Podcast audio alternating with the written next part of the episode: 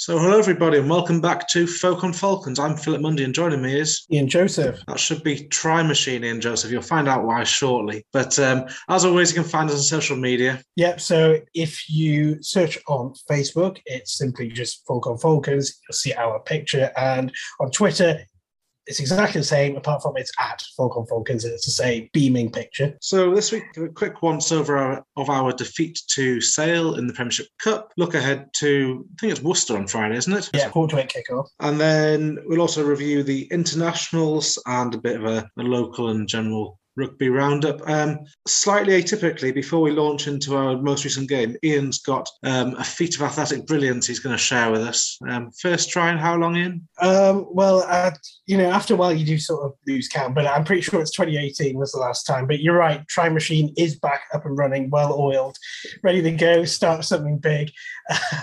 yeah, so my first try is in 2018 real real show of skill athleticism determination. You know it, it does take real ability and that sort of the reading of the game and just kind of that instinct knowing what to do to flop over from six inches and to be at the bottom of about a 20 man ruck and to I mean I knew I scored. It doesn't matter nobody else did or everyone else was really unconvinced. I knew I definitely had that ball down for a whole second and even the referee, even though he didn't see it, he still gave it and that's all that matters. And the rest of the result doesn't matter because I scored a try. So, what, what standard of rugby was this? Obviously, quite high, I assume, just shy of the internationals. Well, yeah, I mean, it was obviously you know senior men's rugby, so you know, I think that's uh, that's even, you know, that kind of gives you the, the idea of the level that we're sort of playing at here. And who who were Northern third team playing? yeah, so we're away to Novos.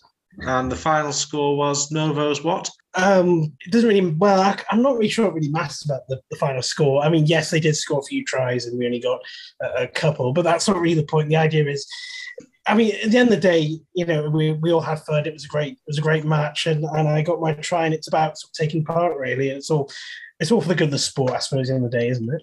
That's why we love the game. So, right, a bit more serious rugby going on this weekend. Um, let's start with the Falcons. Highlights and full game are available on the Premiership Rugby website if you can bear to sit through it. Um, I did. Finger on fast forward actually made the, the second half only half an hour long. The third, first half um, slightly shorter than half an hour when you skip through all the scrums and the waddling over to lineouts and things. But um, pretty much like last week, apart from we were on the wrong end of the scoreline this week. Kind of gifted the opposition Sale their tries and made very hard work of scoring our own. Although um, there were some positives to be taken from. I think overall we can be a bit um, frustrated once again at not clinically putting away a team that I think on the night were actually inferior, but we we didn't let the scoreline show that. Yeah, I think well, disappointment is the right word because when you saw the team again, similar to Wasp, was a fairly strong team. I think probably stronger on balance than Sales. I know they had the, Dupree, the two du Preezes in there, but apart from that, I thought on paper we, we had a, a, stronger lineup. Um, and you're right in the sense that I think for large parts of that game we were the better team, and some of our tries were really well taken. And I thought Hayden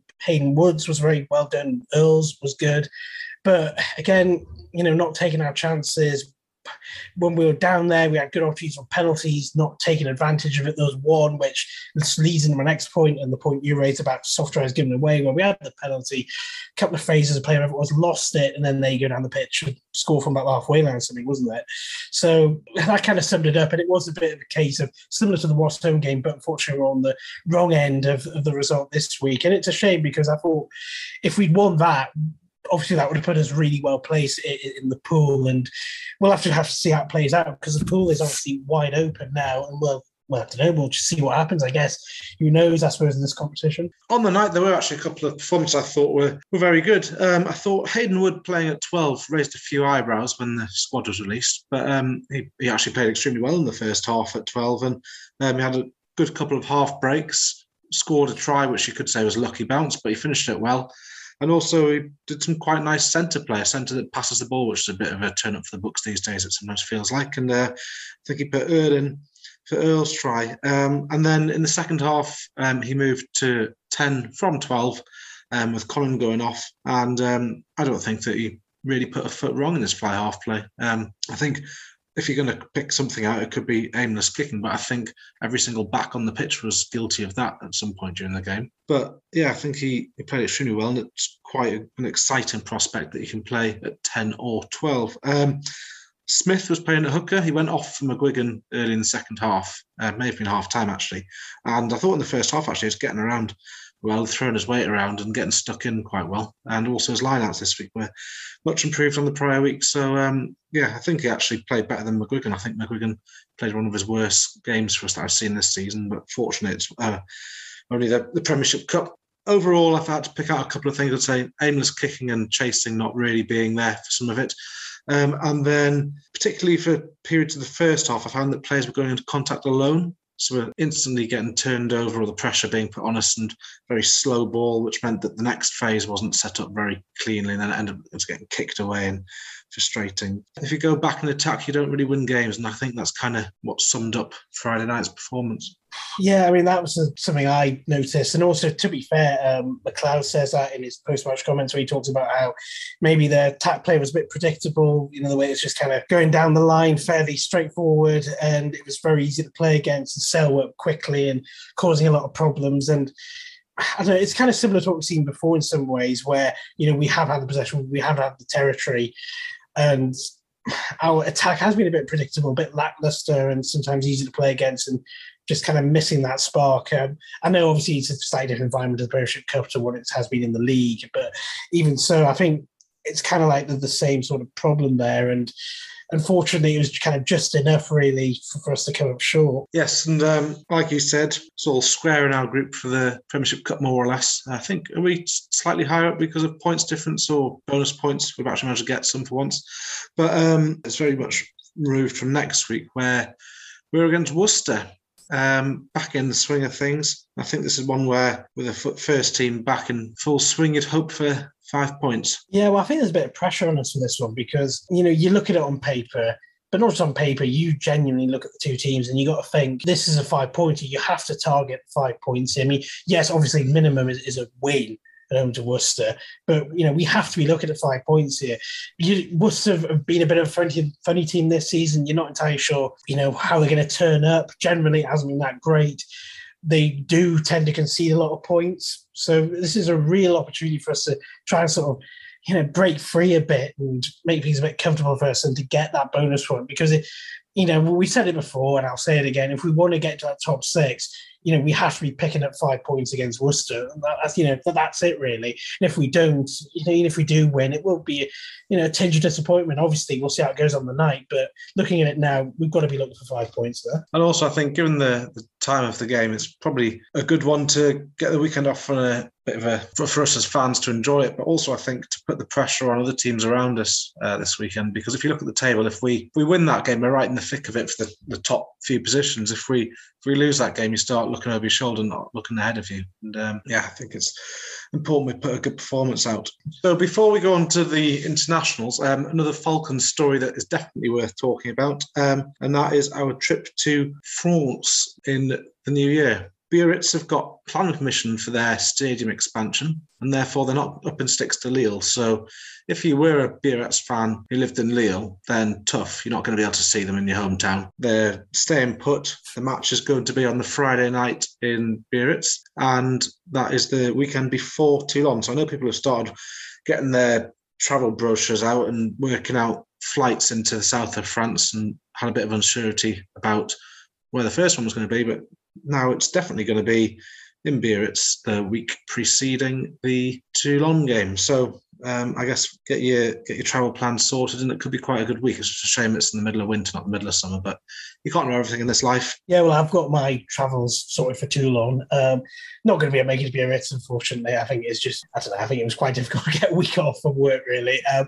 but no, I'm really looking forward to Toulon. It's a shame I can't do both, but I'm sure a few Falcons fans will make it Biarritz. I think there may be quite a few in Toulon. So it should be a good week for everyone, I hope. Indeed, it should. If we just move on to the internationals, this weekend, obviously, there's a lot of disappointment when the teams were released once again that we only ended up with Blamire in the squad. No Chick, no Radwan, no Davison. Eddie Jones, despite putting Falcons players tantalisingly in his squad, decided he only wants to play Blamire, and that's because the people ahead of him are injured. But um, I think Blamire played quite well, didn't really do much wrong in the time he was on the pitch. Disappointingly, didn't, didn't get his customary try, but we'll let him off because uh, once again we won overall, and I think that annoyingly Eddie Jones kind of vindicated his selections. Yeah, I think so actually. Um, I don't think there was any problems in selection or even sort of individual performances. It was again, it was the old England promise penalty count, wasn't it? I mean, you saw the stats towards the end of the second half, and it was absurd. It was like, sort of like 20 penalties to six or something ridiculous. And of course, it ironically, it so happens that it was South Africa's last penalty which got England the win. But uh, I guess that's probably criticism of South Africa. I mean, as, as good as the win was for England and as good as many aspects of the performance were, South Africa just didn't capitalise on all those penalties. And I think Pollard missed a couple of kicks, didn't he, as well? And you know, all it had take was one of those to go over, I suppose, and then South Africa would have won. I still think it is a great win. I mean, of course it is, um, but I think there's still a lot, a lot to work on there, especially again discipline. Um, and I, you know, I do feel like maybe some of these Southern Hemisphere teams are sort of feeling it a bit now in terms of the really, really sort of hectic schedule they've had the past few months. Um, and I always kind of feel with these autumn internationals, sorry to put a bit of depressing turn on it, that, you know, of course they are really nice to win these games, but, you know, let's see, you know, how well we do against a South Africa, for example, when it really matters in a World Cup or obviously against other Northern Hemisphere teams in the Six Nations. That's when it really matters. But that all aside, obviously it's a really good win and it's a great way to kind of end the calendar year for England. Yeah, it's funny you say um, it, it's a slightly different one to a World Cup because these things used to be called friendlies and then they were test matches. And now they're the autumn internationals trying to put some significance to a series, which is effectively just a money raising tool. Um, if you're gonna if you're gonna not put too fine a point, that's kind of the the function of it. Obviously, it contributes to world rankings and all the rest of it. But um, the ultimate reason for these things is to to raise funds for the various rugby unions in the various countries, apart from if you're Pacific Islander and you get paid a few hundred quid for turning up. But that's that's an argument for another day. Um, I think that a couple of ones that stood out this weekend, um, Le Bleu back to their best. Um, that New Zealand game, they just blew them away. It was a French team or a French performance, the likes of which I've not seen probably a number of years. They, have showed glimpses of it in, in the past Six Nations, but it really was the first time that there was just one of those performances where you think, wow, if these guys keep the way they are, then they'll not just be Six Nations likely victors. They could easily pinch the next World Cup if they keep up for up for another couple of years. Yeah, well, I mean, the French got a hell of a lot to play for, haven't they? I mean, they've got obviously the home World Cup. They're a team which is quite clearly, as it stands, only getting better. Yes, I know they were probably disappointed that they lost out the Six Nations as the way they did, but they were tantalisingly close. Um, you, they've got to be up there for one of the favourites to win it this season. Yeah, I mean, obviously they're building really, really well. I think they would looked at New Zealand to make a real sort of statement. Of course, they played from the opening match of the World Cup as well. I think that it was that was really important for them to kind of make that statement and. Perhaps they sort of sense blood as well. New Zealand may be a bit vulnerable after the defeat to Ireland, maybe sort of heads for the rarely when New Zealand may have started going down, questions being asked about certain players, coaching staff, and maybe it's just and you know, the point I mentioned before about how, you know, Southern Hemisphere teams have been playing and away from their homes and families for a hell of a long time now, several months. And it kind of all comes to a head and France really, really took advantage. I mean, New Zealand had that really spirited sort of fight back, but you know, France sold them off at the end, and what a win! And they have the potential to become a really, really good team. Yeah, it's interesting you say that players having a bit of a, a time away from their families, etc. Um, I don't think the the Australians are quite realised that just because you get sent off doesn't mean you get home any quicker. Um, once again, Wales, for I think the sixth time this calendar year, finished a game against a team that had someone sent off with a red card. Um, their performances in these games haven't been streets ahead. They've normally actually been quite close games, but they've managed to eke out the result. And once again, they did that against Australia. Yeah, I mean, a lot of controversy the red card. Um, I, think it seemed a bit soft. Um, but you're right about how Wales haven't really sort of massively taken advantage of it. They have had this, well, one man advantage. You think by now they'll be used to it, know how to play against it. But you know, Australia kind of really dug in and they, they were always sort of in touch. And it was just sort of at the end, obviously, they just kind of fell short. But um, Wales are a funny one. I mean, obviously, no one saw them winning the Six Nations last year, and I don't think they'll win it this year. Um, I think they, they, you know, I think luck was on their side last year. They had the red cards in their favour, other things sort of in their favour. Um, odd refereeing decisions in their favour, of course. Um, but I don't know. I think Wales a funny one at the moment. Though they have been winning those games, but not convincingly against. I mean, the Fiji game was a really good example of that. But you never know. You know, like I've said, these games, you know, they don't matter too much when it comes to Six Nations. Who knows? I mean, it's still a few months away. You never, you're never sure. But I think, as you say, Wales a bit lucky to get those wins, and we'll see what happens with them. Once again, Falcons were on the score sheet in the internationals this weekend. Carreras bagging one for Argentina. It has to be said that he threw away another one that was there five yards out. He decided he'd drop the ball. Um, looked for all the world like he was going to get a second of the game, but he didn't. One thing to note in that game, actually, unfortunately, after Carreras's excellent try and almost try, is that he ends up limping off. Um, hopefully not too bad an injury, but it's never too nice to see someone going off in pain. And that adds to our injury woes on the wing, actually, because Stevens, who picked up a knock in the game against Wasps last week in the Premiership Cup, he's done something to his, his knee, it's thought, but no one's really shown the severity of it yet. So um, that means we've got Stevens and Carreras out um, probably for this foreseeable, looking at the two injuries, but hopefully speedy recoveries. So I guess Radwan and Stevens, and perhaps on the wings, who knows? And Fusa featured once again with a good outing for Italy. So on Friday night, Harlequins beat Northampton 26 points to 25, and London Irish beat Saracens 29 points to 20, as well as our game where we've already mentioned our defeat to Sale 25 points to 20. On Saturday in the Premiership Rugby Cup, Gloucester beat Exeter 45 points to 19. Wasps lost 55 points to 7 at home to Leicester. Leicester staying strong, not just owning the league. And then Worcester thrashing Bristol 68 points to 13. Hopefully, not too ominous for this weekend coming up. That leaves the tables in the Premiership Rugby Cup looking as follows. Um, in Pool 1, being the Southwest, you have Gloucester, who've played 2 1 2 with 10 points. Worcester and Bristol have both won the one and have each got a bonus point, but now on five points. Exeter have lost two and got a losing bonus point, so end up on one point. And Bath, just like the league, haven't won a game and are on zero points. Um, in our pool, which is kind of the not southern clubs, not northern clubs, we are, but the rest aren't. Uh, you've got Leicester, who have played 2 1 2 on nine points. Falcons played two, won one, two bonus points, six points. Sale have won just the one with no bonus points four points, and Wasps have just the one after losing two and picking up a bonus point. In Pool Three, being the the London clubs and Northampton, you've got London Irish who've won two, maximum points of ten. Harlequins have won the one with two bonus points for six points.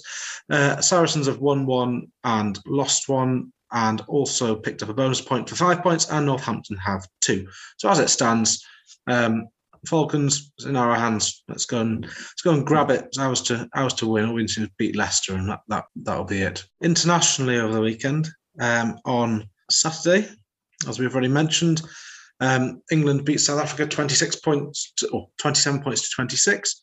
Scotland beat Japan 29 points to 20. Italy only just beat Uruguay 17 points to 10 very interesting there. Um, Wales beat Australia by the point, uh, 29 to 28, and France put a number on New Zealand, 40 points to 25. Then on Sunday, it just remained Ireland, Argentina, and Ireland were very comprehensive victors there, set 53 points to 7. And if we go to the regional fixtures, or the regional scorelines from the weekend just gone, uh, Darlington got a good victory against Tunbridge, 30 points to 24. Blaydon losing out to Luctonians and Tynedale losing out to Rotherham. Billingham beat Blackburn, a high scoring 43 points to 38 win, and Alnwick stuck 60. No, Alnwick stuck 88 on Northwich. So fantastic result in North Premier for both teams. Um, in North 1 East, Consett lost to Malton and Norton. Morpeth beat Scarborough, and Durham City lost to Old Brodleians. Um, then, as, as always, we've got points and score lines all over the place. And Northumberland, Durham, Northumberland divisions one, two, and three. Um, scoreline for the weekend has to go to Horton, who beat Richmondshire 135 points to five. Don't, don't see triple figures that often, and let alone 135. So that was just shy of the record held by Australian International Rugby, which is 142 points to nil against Namibia. I think in World Cup 2003, if my memory serves me correctly. So Horton not far off the, the record held by Australia, but not quite. Okie dokie. So that draws to a close a week where Ian scored a try. That's all we need to say. Ian scored a try. The rugby, the rest of the rugby doesn't matter. Ian's got a grin on his face. You're not going to wipe it off for a long time. So there we go. Look forward to speaking to you again after what hopefully is five points against Worcester. So thanks for listening. Bye, everyone.